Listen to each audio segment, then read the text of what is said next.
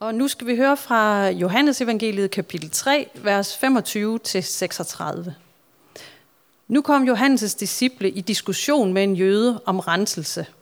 Og de gik hen til Johannes og sagde, Rabbi, han som var hos dig på den anden side af Jordan, han som du har vidnet om, han døber nu selv, og alle kommer til ham. Johannes svarede, et menneske kan ikke tage noget som helst, uden at have fået det givet fra himlen. I kan selv bevidne, at jeg sagde, jeg er ikke Kristus, men jeg er udsendt forud for ham. Den, der har bruden, er brudgom. Men brudgommens ven, som står og lytter efter ham, fyldes med glæde, når han hører brudgommen komme. Det er min glæde, og den er nu fuldkommen. Han skal blive større, jeg skal blive mindre. Den, der kommer ovenfra, er over alle. Den, der er af jorden, er jordisk og taler jordisk. Den, der kommer fra himlen, er over alle. Hvad han har set og hørt, det vidner han om. Og ingen tager imod hans vidnesbyrd.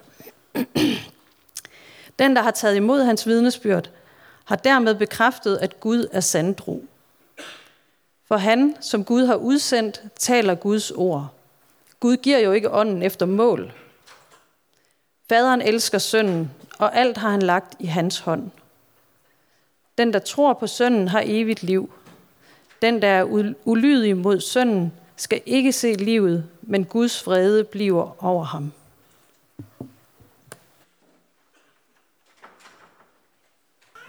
Se, øh, dengang Pelle spurgte, om jeg ville øh, prædike, der havde vi ikke lige planlagt, at det var den søndag, så jeg skulle døbes. Øh, jeg tænkte, fjerde søndag i advent, der kommer nok ikke så mange alligevel. Så, så øh, har jeg så taget halvdelen med selv. Og det er godt, jeg skal med bruge den der senere. Tak, Pelle. Øhm, nå, jamen altså... Øhm, det er min øh, disposition, vi har her. I skal lige følge mig lidt. Øh, men lad mig lige starte med at fortælle jer om Brother William. Brother William var en amerikaner, vi mødte på vores årlov i Kreta. Han, var, han arbejdede på et lager i et frysehus. Han, øh, han var en af de her folk, som var meget stolt af, at han ikke rigtig havde nogen uddannelse. Øh, og han var egentlig et meget godt og nidkært menneske. På et tidspunkt så sker der så det i den her lille internationale kirke, vi får lov til at, at komme i, at præsten beslutter sig for, at han vil til Kos, fordi der er kommet nogle flygtninge ind, han skal evangelisere for. Og så spørger han Brother William, vil du ikke øh, prædike i stedet for? Og det vil han gerne. Og Brother William vælger så at prædike over sit yndlingsemne, som er, hvorfor det er King James Bibel er den eneste sande og rigtige oversættelse. Det bliver en meget lang prædiken, og øh, hvis man sådan lige tjekker den efter, måske heller ikke helt så præcis prædiken. Så for ligesom at undgå at falde i, i hans kløft, så har jeg besluttet mig for at stille tre spørgsmål til den her tekst, som jeg kan svare på, uden det skal blive alt for videnskabeligt, og uden det skal blive alt for måske irrelevant. Øhm. Og til at svare på de spørgsmål, så har jeg de her billeder med. Det første spørgsmål, det er, hvad er det for et mørke, øhm, den her tekst afslører i mig? Det er som om, at når jeg læser en tekst igen og igen, så er der noget, der nærer, der er noget, der dukker op i et mørke. Og til ligesom at lede mig ind i det mørke, der har jeg inviteret de to fyre her. Dem af jer, der er gamle nok, I vil, I vil kende dem fra The Muppet Show. Det er de der to gamle sure mænd, der sidder oppe på balkongen og bliver ved med at anmelde showet i meget negative vendinger. De skal hjælpe mig ind i mørket, og hvis det bliver for mørkt, så kan vi kigge lidt på dem. Øhm, og helt derinde i mørket, der vil vi møde en anden af mine antihelte fra min barndom, Storvisieren Isnogud. good. Det var jo ham, som med sin faste håndlanger Al-Muliman forsøgte at blive kalif i stedet for kalifen gang på gang. Og det gik aldrig, og det var altid ynkeligt og meget, meget morsomt. Øhm, så er vi nået der helt ind i mørket. Så vil jeg stille spørgsmål nummer to, fordi Selvom mørke og skygger er dybt fascinerende, så er det aldrig der, Bibelen den efterlader os. Den kalder os ud i noget lys, og øh, der tænker jeg, ham her, han vil lede os ud. Så vi kan måske være trygge alligevel. Men lad os, øh, lad os begynde med mørket. Hvad er det, der bliver afsløret? For et stykke tid siden, der var jeg i en øh, anden kirke, og ved hvad? De sang stadigvæk lovsange fra tilbage fra midt-90'erne. Og ikke de der, de der gode nogen. Dem der, vi alle sammen er glade for, vi har glemt. Tak, at vi ikke er som dem. Jeg var også et andet sted, og jeg kunne få lov til at gå ind. Der var ingen, der sagde til, velkommen til mig. Jeg kunne sidde der en hel gudstjeneste, og jeg kunne gå hjem, og ingen så mig. Tak, at vi ikke er som dem.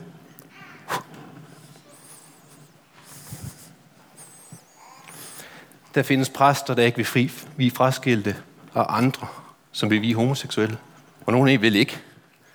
Der er steder, hvor man må have sin hund med i kirke, og steder, hvor børn bliver smidt ud, hvis de larmer. Der er kristne, som ikke rigtig ved, hvordan de skal give penge væk, og andre tror, de kan købe adgang til nåden. Tak, at vi ikke er som dem. Og så er der jo de der kristne i USA, som er Donald Trumps største støtter. Og i Danmark har vi kristne, som seriøst mener, man kan stemme på det radikale venstre.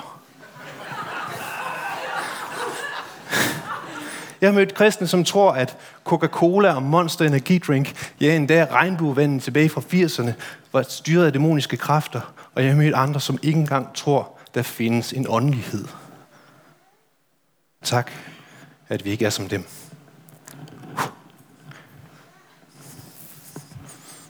Nå ja, så var det også ham der, Brother Williams. Kan I se, hvor nemt det er? Hvor nemt det her mørke, det kan omslutte os, og det er egentlig også meget rart. Vi er bedre, måske. Vi kan kigge ud. Specielt hvis det har noget at gøre med noget, noget helligt, noget herligt. Vi kan på en eller anden måde få nøglen til himlen givet. Mm. Og jeg tror egentlig, at det er med det udgangspunkt, vi skal forstå den første sætning. De havde en diskussion om renselse. Hvem er bedst? Hvad for en kirke er mest relevant? Hvem styrer det der med Gud bedst? Og så går de hen til, til Johannes og, og, og vil stille ham et spørgsmål. Og det interessante er, at de får slet ikke spurgt ham om noget. De får sagt, hey, ham der er Jesus, han døber. Mm. Og det er jo ikke et spørgsmål. Det er bare en konstatering. Og nu kommer trumfen. Ham der, som var hos dig først, som du har døbt, han døber nu selv, og alle andre kommer til ham. Det er meget mystisk. Og jeg tænkte lidt over Johannes Døberen. Han er sådan lidt en speciel fyr. Han er faktisk den fedeste fyr i Bibelen, synes jeg. Og det står meget, meget lidt om ham. Han har ikke skrevet nogen breve. Han har ikke... Øh... Jeg har ingen prædikner af ham. Men øh, tre ud af fire evangelier begynder med Johannes Døberen. Og det fjerde, det starter lige lidt med, hvordan Jesus blev født, og så går vi direkte videre til Johannes Døberen. Det er som om på det her tidspunkt, der er det ham, man nævner, hvis man skal fortælle om Jesus. I ved jo godt, det var dengang Johannes Døberen var i gang med et eller andet. Nå ja. Øhm, han har også det vilde liv. Den perfekte profet. Bor ud i ørkenen. Spiser mærkelige ting. Kameludstøj. Masser af følgere. Og så har han det der med, at han udfordrer magthaverne. Og han støder også sådan spektakulær og virkelig eventyragtig på den der gode måde, hvor man udstiller magtens dekadence, ikke?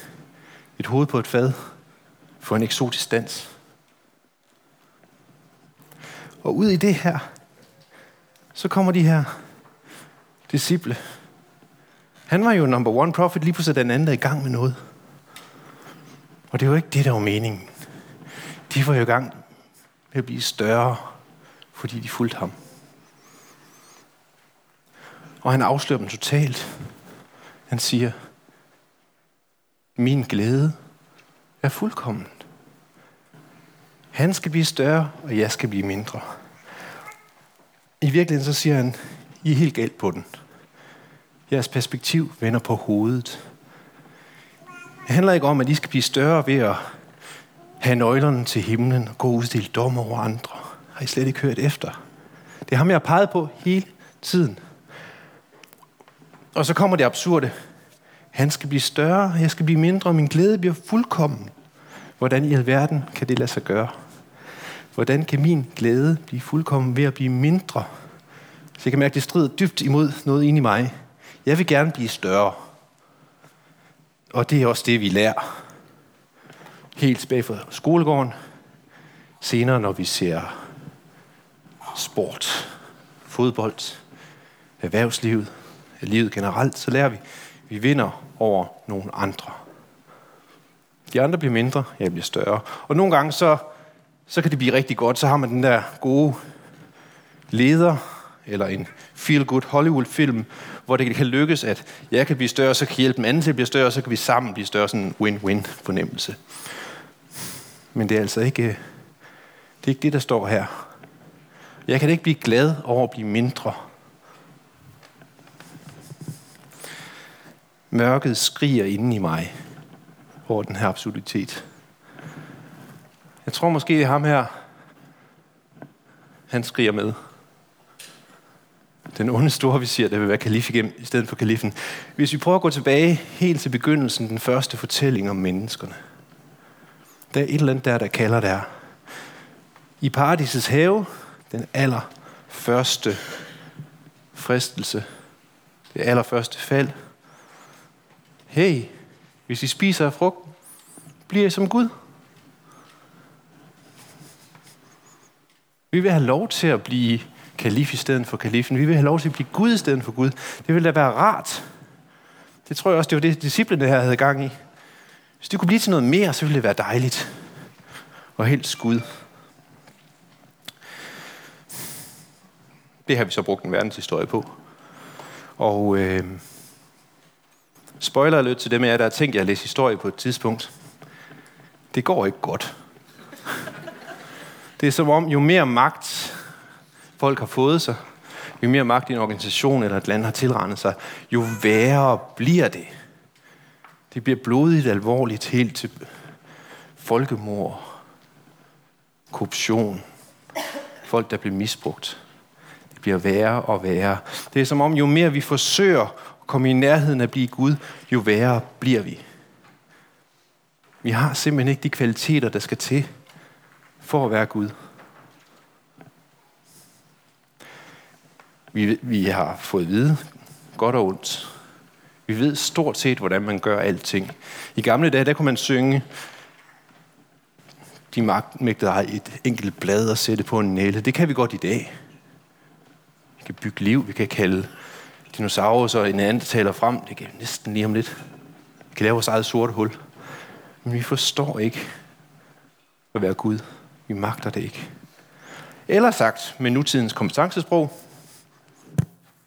vi har hverken evnerne, ressourcerne eller kompetencerne til at udføre opgaven. Dem af jer, der måske har haft bekendtskab med stress, ved, at det her det er kernen i, når det går galt. Kernen i, når stress, depression, misbrug, nederlag, det er, når vi bliver sat til opgaver, vi ikke kan udføre. Vi går i stykker af det. Og det er bare sådan inden for almindelige menneskelige ting. Det at være Gud er en helt anden kaliber. Der mangler vi sådan cirka 100% af kompetencerne.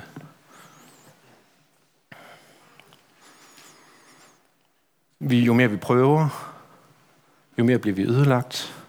Vi bliver til skygger, som spreder skygger. Og det er også derfor, at han er så sjov og så ynkelig at se på. Is no good.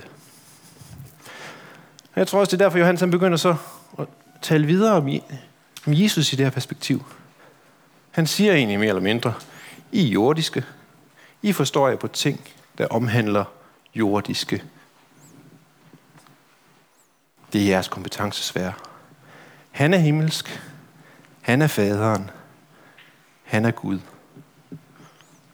Det, at de vender de to ting på hovedet, det er udgangspunktet for mørket.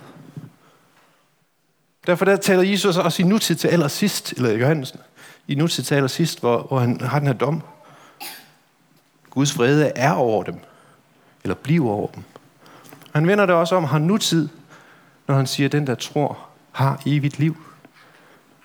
I vender det på hovedet til udgangspunktet for vores mørke. Nå. Puha. Så kommer vi hertil. Øhm, hvad, gør, hvad gør Gud så? Hvor peger han os hen?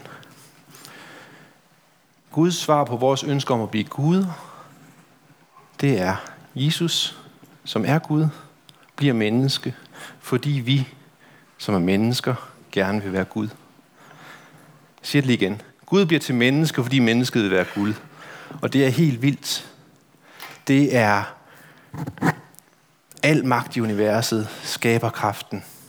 Den vældige Gud vælger at blive til en enkel celle, som udvikler sig i maven på en ung pige og bliver født i det fattigste miljø blandt for og for lort. Verdens fredsfyrste skulle skiftes. Og vi havde ikke engang indgangsblære eller vaskeswaps på det tidspunkt. Det er en total udmidelse af ham for vores skyld.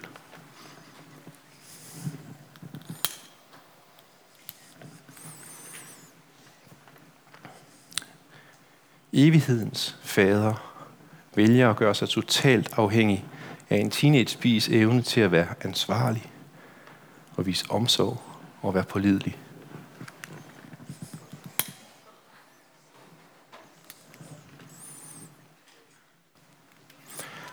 Så vi bliver sat fri. Vi bliver sat fri. Vi går fra at være, skal lige læse sætningen op, for jeg synes, den er god. Failed, drop out, wannabe gods, til at komme tilbage til vores rigtige plads. Vores plads som Guds elskede børn.